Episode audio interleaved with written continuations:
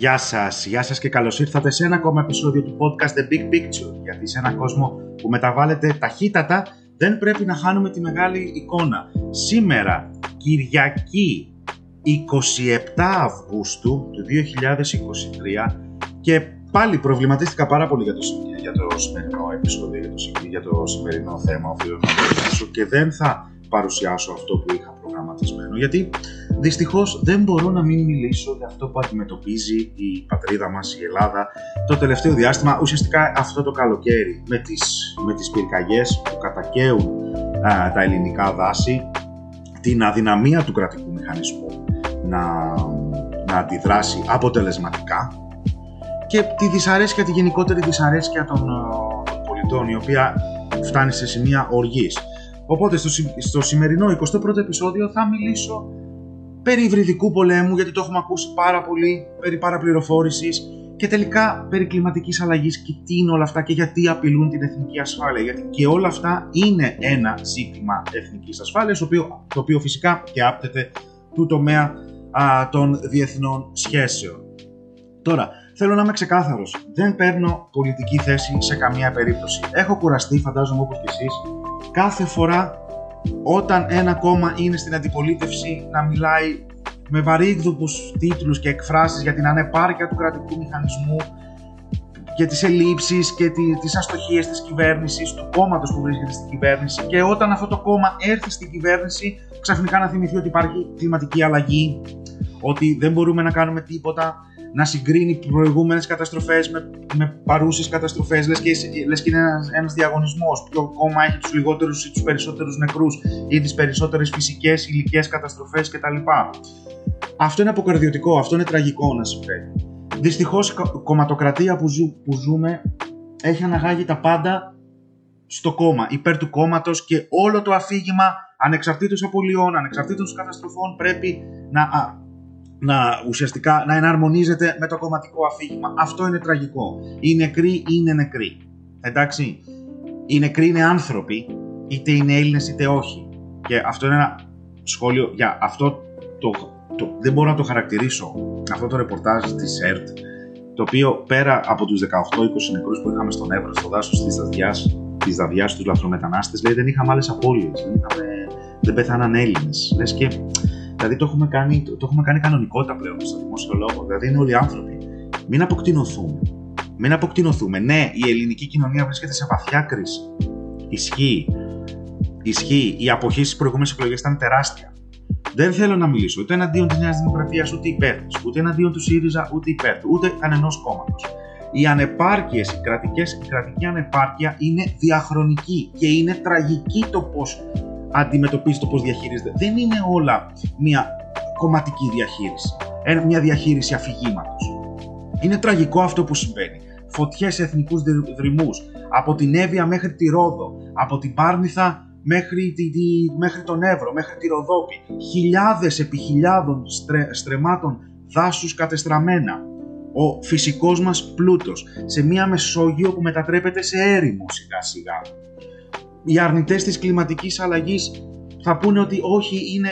και αντιπολίτευση κυρίως, θα πούνε ότι, οκ, εντάξει, δεν λέω ότι η αντιπολίτευση έχει τους αρνητές της κλιματικής αλλαγής, αλλά η αντιπολίτευση συνήθως θα το χρησιμοποιήσει για να πει πόσο ανεπαρκής είναι η κυβέρνηση. Και όταν έρθει στην εξουσία, αν και εφόσον ή όταν υπήρξε στην εξουσία, ήταν η κλιματική αλλαγή. Παιδιά, αποφασίστε, είναι ανεπάρκεια του κράτους, είναι η κλιματική αλλαγή.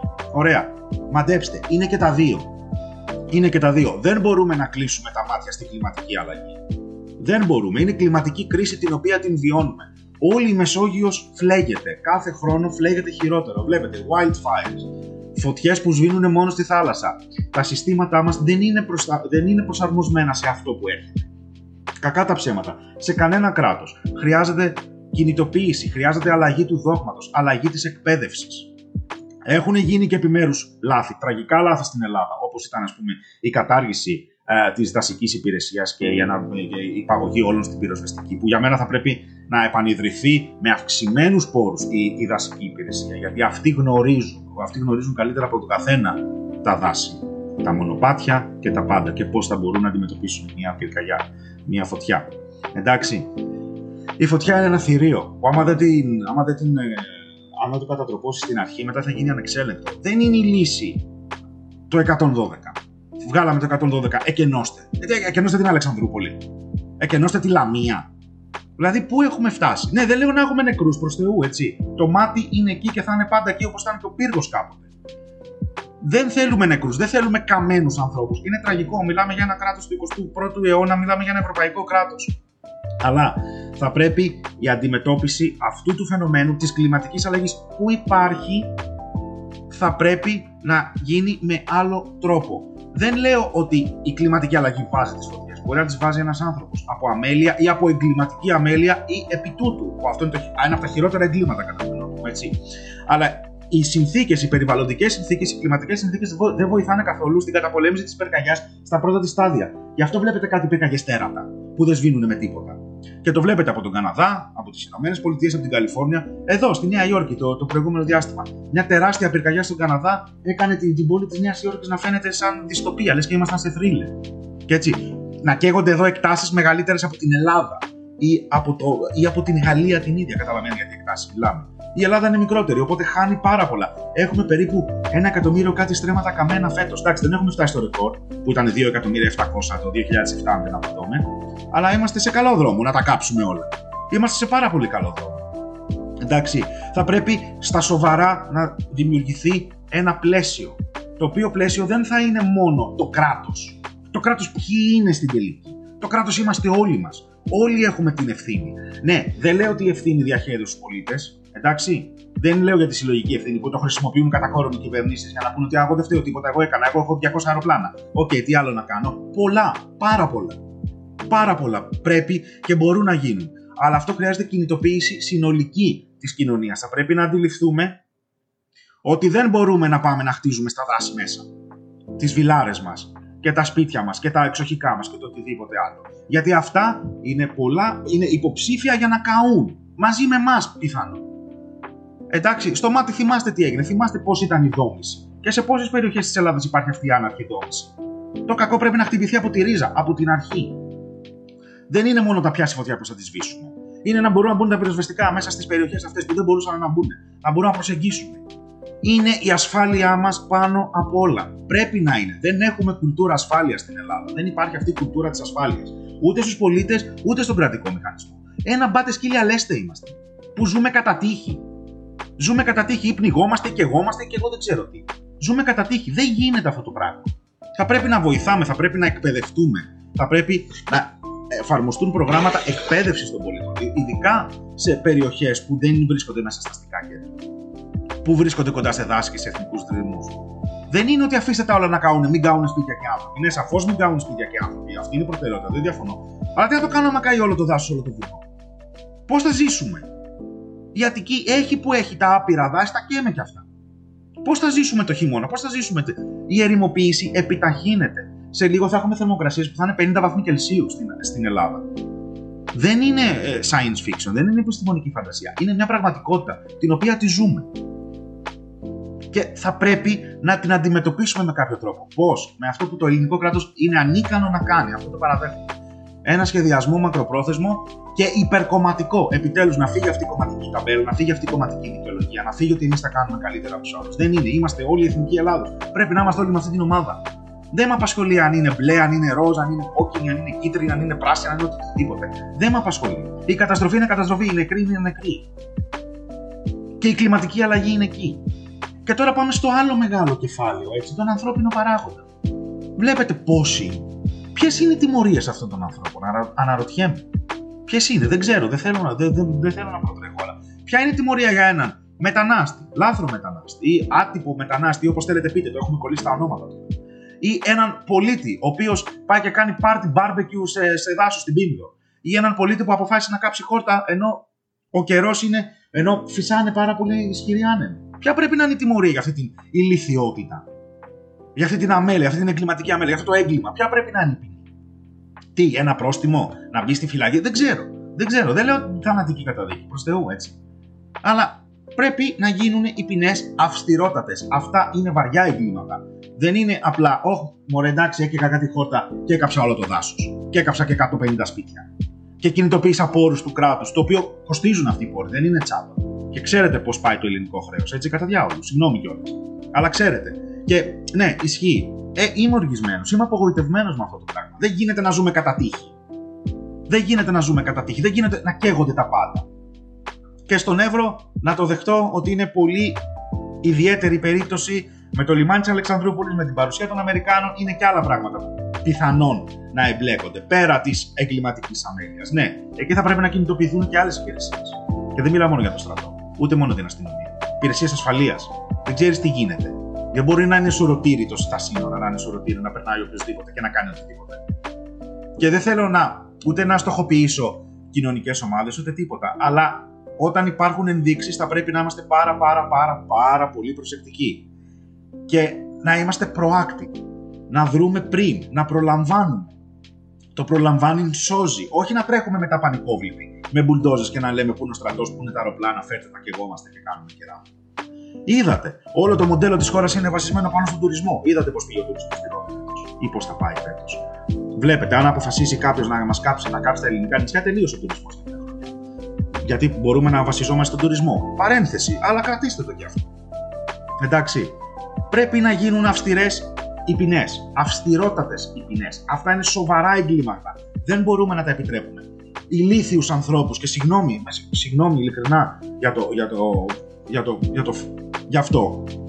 Είμαι πάρα πολύ φορτισμένος και πάρα πολύ προβληματισμένος και πάρα πολύ εκνευρισμένος με αυτό που γίνεται. Δεν μπορούμε να αφήνουμε ανόητους ανθρώπους να κάνουν ό,τι θέλουν με κίνδυνο τη δική τους τη ζωή και την κίνδυνο ολόκληρων χωριών και ολόκληρων περιοχών. Εκενώσαν το, το νοσοκομείο της Αλεξανδρούπολης. Πήγανε σε πλοίο.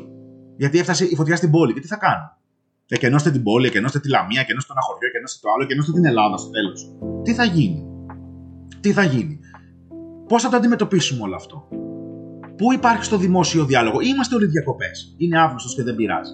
Ή το μόνο πράγμα είναι το αφήγημα. Να το συγκρίνουμε με το μάτι με την οποιαδήποτε άλλη κατάσταση.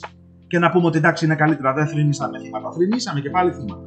Μπορεί να μην είναι τέτοια καταστροφή, μπορεί να είναι λιγότερη. Αλλά ναι, εντάξει, τα ζυγίζουμε. Ζυγίζουμε τις ανθρώπινες ζωές. Ζυγίζουμε τα σπίτια που κάηκαν, τις περιουσίες, τα, τα ζωντανά, ε, τα ζώα, το, το δασικό μας πλούτο. Αυτό ποιος θα μας το φέρει πίσω; Ποιος θα μας το φέρει πίσω; Αυτή η ποιότητα ζωής που υποβαθμίζεται συστηματικά. Ποιος θα την φέρει πίσω; Ποιος; Γιατί δεν συνεργάζονται επιτέλους αυτές οι υπηρεσίες στην Ελλάδα; Γιατί δεν ξυπνάμε να αντιληφθούμε ότι αυτό μπορεί και να είναι ένας υβριδικός πόλεμος που δεχόμαστε. Το οποίο το έχω ακούσει κατά κόρον, είναι, είναι καινούργιο αφήγημα. Η Ελλάδα δέχεται υβριδικό πόλεμο. Ναι, OK, okay, δεχόμαστε υβριδικό πόλεμο. Και πού είναι η υβριδική μας άμυνα; Και πού είναι η υβριδική μας άμυνα; Από ποιους δεχόμαστε υβριδικό πόλεμο; Γιατί δεν βγαίνουμε στην τελική να τα πούμε ξεκάθαρα τα πράγματα με το όνομά τους; Ή αυτό είναι ένα πυροτέχνημα για να προστατεύσουμε πάλι το κυβερνητικό αφήγημα ή το όποιο πολιτικό αφήγημα; Ξαναλέω, δεν είμαι με κανένα κόμμα. Δεν είμαι με, καμένα, με, με κανένα κόμμα, γιατί τα ίδια κάνουν όλοι. Αλλά είναι τραγικό αυτό το πράγμα. Και παρένθεση, να πω ότι ο ευρυδικό πόλεμος είναι μια στρατιωτική στρατηγική η οποία συνδυάζει στοιχεία συμβατικών επιχειρήσεων, αυτό που ξέρουμε κλασικά από πόλεμος, με μη συμβατικό, με μη συμβατικών επιχειρήσεων. Τώρα αυτό το μη συμβατικό είναι ένα πλέγμα το οποίο συνεχώς αυξάνεται ε, και, μπορεί να δοθεί η οποιαδήποτε ερμηνεία. Μπορεί να είναι από cyber warfare, από, από τέτοιου τύπου πυρκαγιές, από πρόθεση μεταναστών μέχρι οτιδήποτε μπορεί να φανταστεί ένα κράτος που έχει σκοπό να αποσταθεροποιήσει ένα γειτονικό κράτος. Και καταλαβαίνετε πάρα πολύ καλά τι λέω. Ναι, μπορεί να έχει μια δόση αλήθειας. Ισχύει. Ισχύει. Αλλά οι νίκες και οι ήττες δεν έρχονται από τον αντίπαλο, έρχονται πρώτα απ' όλα από εμάς. Εμείς γνωρίζουμε, έχουμε διαβάσει ορθά το περιβάλλον στο οποίο ζούμε, ξέρουμε τις δυνάμεις μας και τις αδυναμίες μας. Όχι. Όχι έχουμε μια οργάνωση να αντισταθούμε σε αυτό το πράγμα και να έχουν, να έχουν εξαπολύσει υβριδικό πόλεμο. OK, okay, τι. Θα βγάλουμε το στρατό στους δρόμους, να κυνηγάνε ποιους, δεξιά και αριστερά. Και κάτι που ακούω στο ίντερνετ, κάτι, κάτι, κάτι πράγματα, κάτι δεν μπορώ να τα χαρακτηρίσω πώς. Απλά και μόνο από ανθρώπους να υπερασπιστούν ένα, ένα συγκεκριμένο πολιτικό ή ένα συγκεκριμένο κυβερνητικό αφήγημα ή άλλοι άνθρωποι να κατηγορήσουν.